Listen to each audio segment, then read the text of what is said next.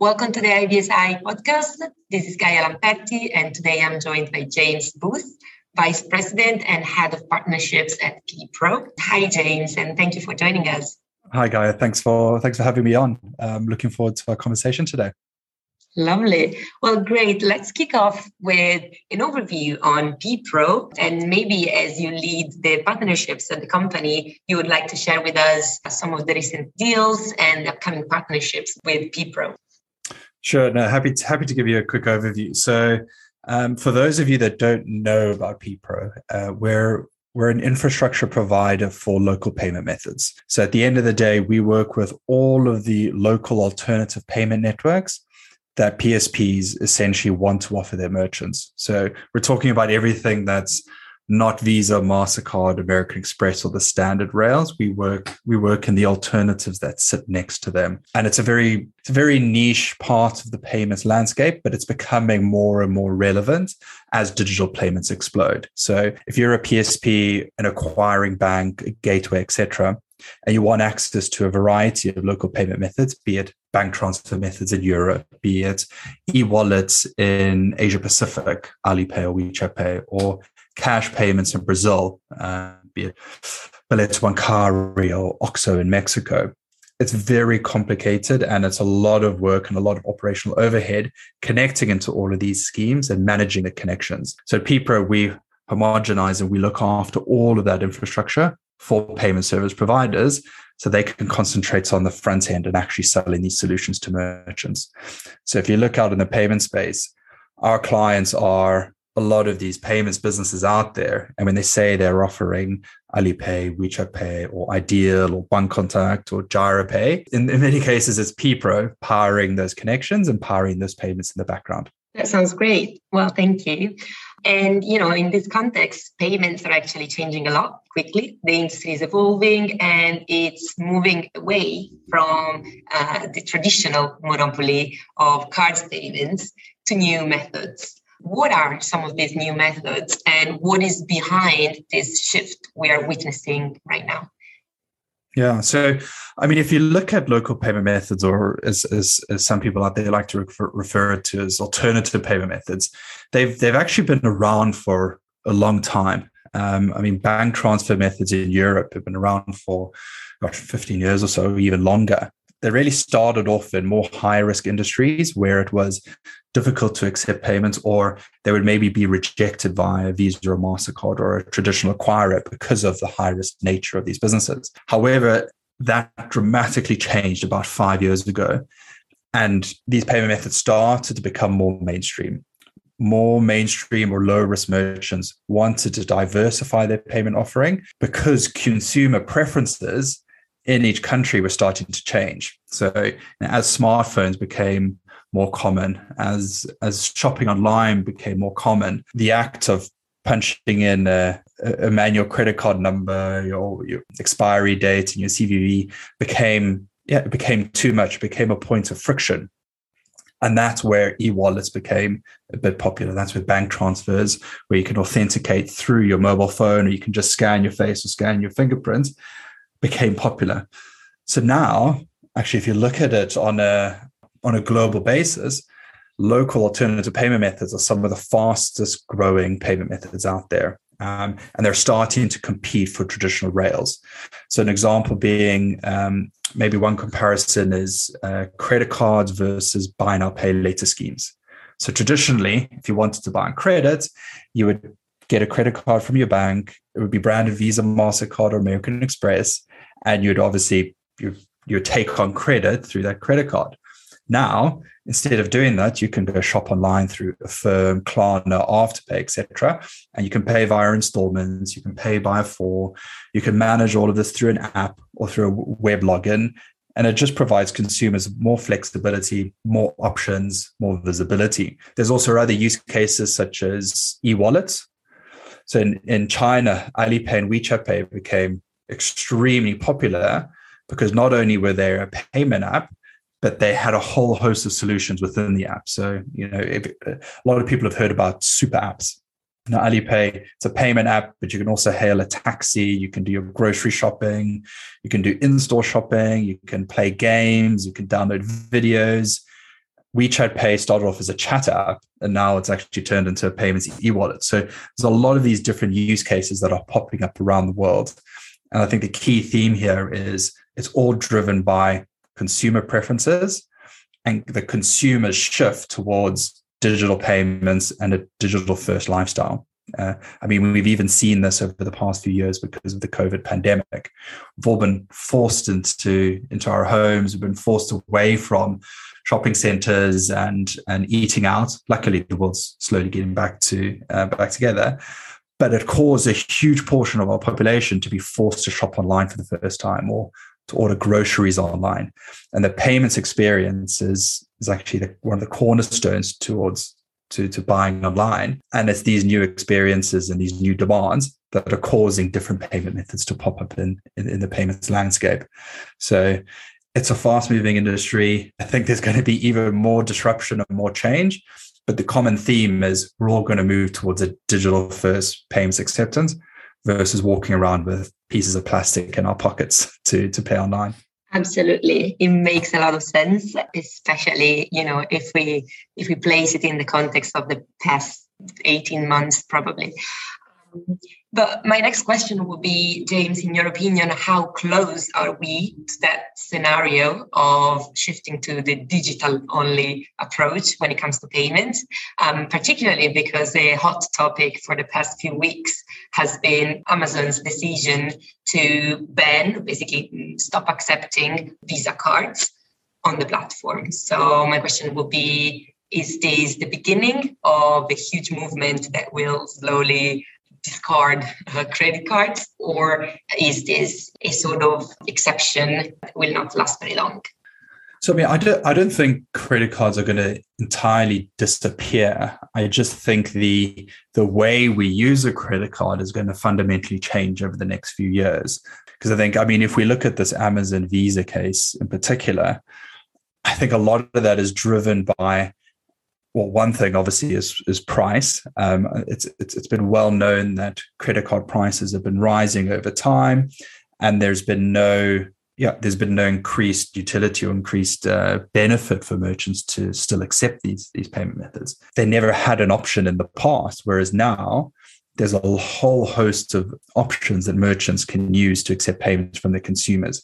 In the UK, there's open banking, there's buy now pay later products and it's giving merchants more confidence to be able to shift shift around and try different payment methods. Now, it's just the tip of the iceberg because I think we are at the very beginning of a shift. I don't I don't expect small merchants or even mid-size or large merchants anywhere in Europe, UK, or, or the US to stop accepting cards. I think they always will accept cards, but I think there's going to be a significant shift over the next three to five years towards a more holistic payments acceptance. Um, you, you, I mean, you even find today, if you look at shopping online, there's only a handful of merchants out there, depending on the consumer, that can use a buy now pay later product or can use an e-wallet or can use an open banking method. Whereas if you go to Asia Pacific, it's a completely different scenario. Almost like 90, 95% of, of the websites will accept an e-wallet. You almost, it's table stakes at that point in time. So I think I think for the Western world, we're playing catch up, and it's it's been happening over the past five years, but we're going to see an increased acceleration now towards towards this digital first approach. But it's it's not going to happen overnight.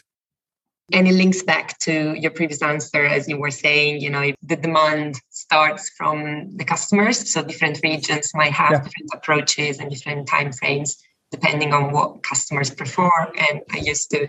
Exactly. Yeah. There's different different consumer preferences maybe drive the drive the need for payment methods to adopt different solutions. But then there's also there's a whole host of factors like local regulation, what are you actually allowed to do in country, cross-border regulation or or um, uh, money transmitter regulation that maybe might make cross-border transactions a little bit more difficult and then there's obviously the technology side. You have you have some regions where e-commerce is just more advanced than other regions. They have more up-to-date shipping infrastructure or tools and services to support everything around the e-commerce industry. So those are the those are the countries that will probably start accelerating. and maybe other regions will start investing in that infrastructure now for a five, 10 year period. Great. But e commerce and online merchants do have quite a lot of power when it comes to shaping uh, the payments, yes. yeah. especially you know in the aftermath of the pandemic. Now that e-commerce is the least to say is that it's it has become mainstream. Um, so, what are some of the ways e-commerce has been shaping the payment space recently, and how is this going to affect future trends and the transformation we were discussing about? Yeah, so I mean, I think there's been a variety of things in the in the e-commerce space in particular. I mean, if you look at if you look at maybe kind of small or micro merchants on that level, there's been an increased, um, almost a, um, it's almost been a consolidation of specific platforms. So generally, going and shopping or selling your goods on a marketplace now is pretty standard. Whereas a few years ago, you'd maybe try build a small website or you'd try a host of different things. Now, if you're if you're a micro merchant, you're going to go straight to one of the big marketplaces. So getting access to a broad set of consumers is, is very quick. If you go to almost the mid-size retailers, again, there's a whole host of out-of-the-box solutions that can enable almost any business to become e-commerce ready from payments to the website to logistics to marketing and advertising almost overnight. And then obviously on the enterprise level, it's it's generally more custom, but they've been investing in it for a while. So we find, especially now compared to a few years ago, that the, the e-commerce infrastructure is really built for scale. A lot of merchants will decide, should I build my e-commerce platform or should I buy it? And that was a decision that used to happen in the past. Whereas now you're generally going to buy it. No merchant is going to go out there and build their own payment stack or build their own um, warehousing uh, um, backend or inventory management system or website, even for that fact. They'll use out of the box tools, will just allow them just to go to market extremely quickly. Um, I think in general, what we're seeing now with payments and e-commerce is the same thing we saw with cloud computing maybe about 10 years ago. If you're a big digital business or a big technology business, you probably owned a lot of your data centers or you would, you would think about building your own data centers.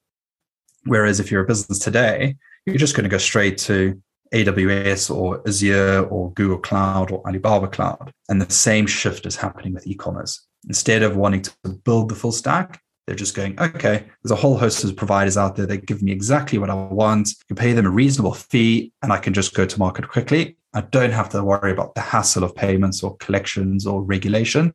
And I can worry about the product I'm selling to, to my consumer. And I think that's that's really the shift that's going to turbocharge e-commerce for the next five years.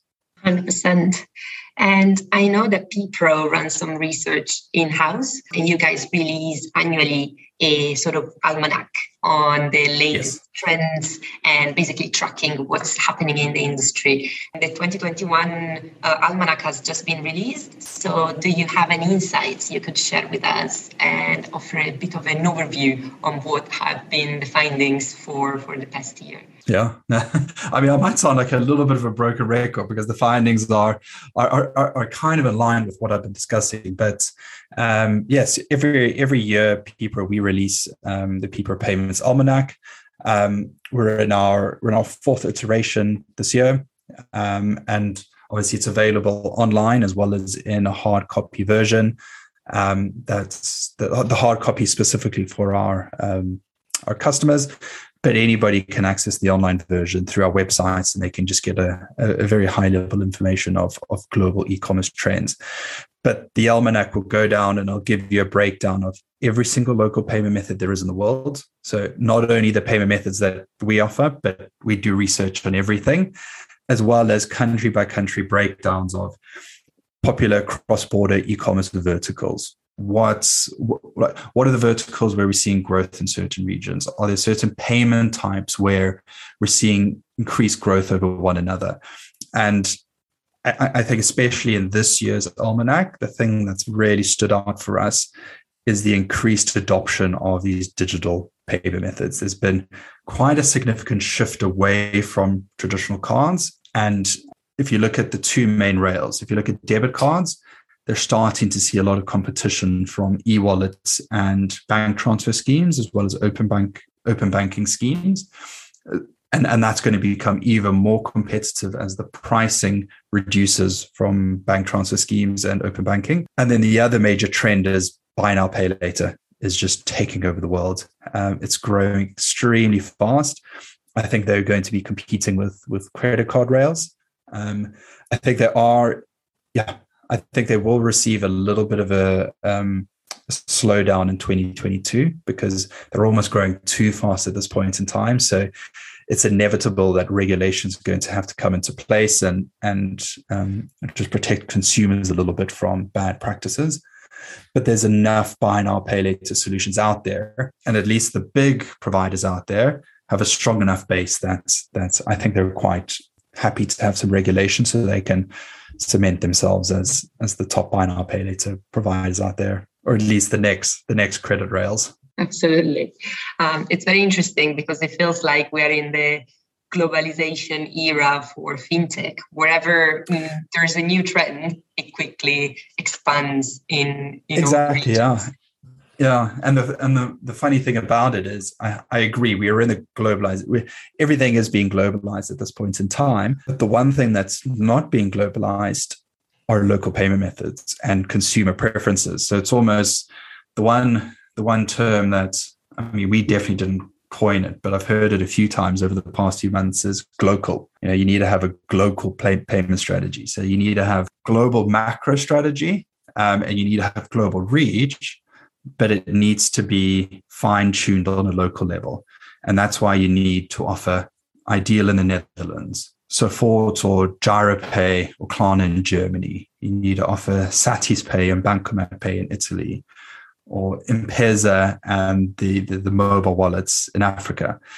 So you you need to have all of that um, within your global strategy. So it's a yeah, it's an interesting landscape at the moment. So true, so true.